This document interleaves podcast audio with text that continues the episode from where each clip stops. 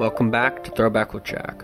Today, November 25th, in 1741, Elizabeth of Russia seized power in a coup with the aid of Imperial Russian guards in St. Petersburg, Russia. Let's examine this.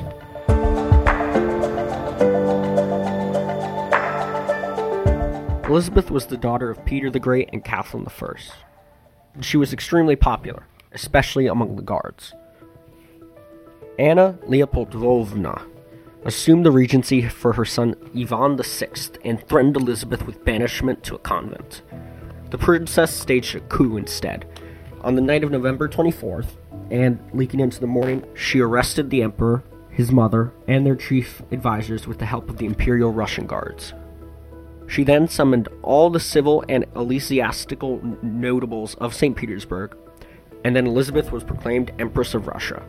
She then abolished the cabinet council system of government and formally reconstituted the Senate, as it had been created by her father. She occupied herself with splendid court and church activities and purchased Western style clothing and encouraged the development of education and art, founding Russia's first university in Moscow and the Academy of Arts in St. Petersburg, and building the beautifully extravagant Winter Palace in St. Petersburg as well.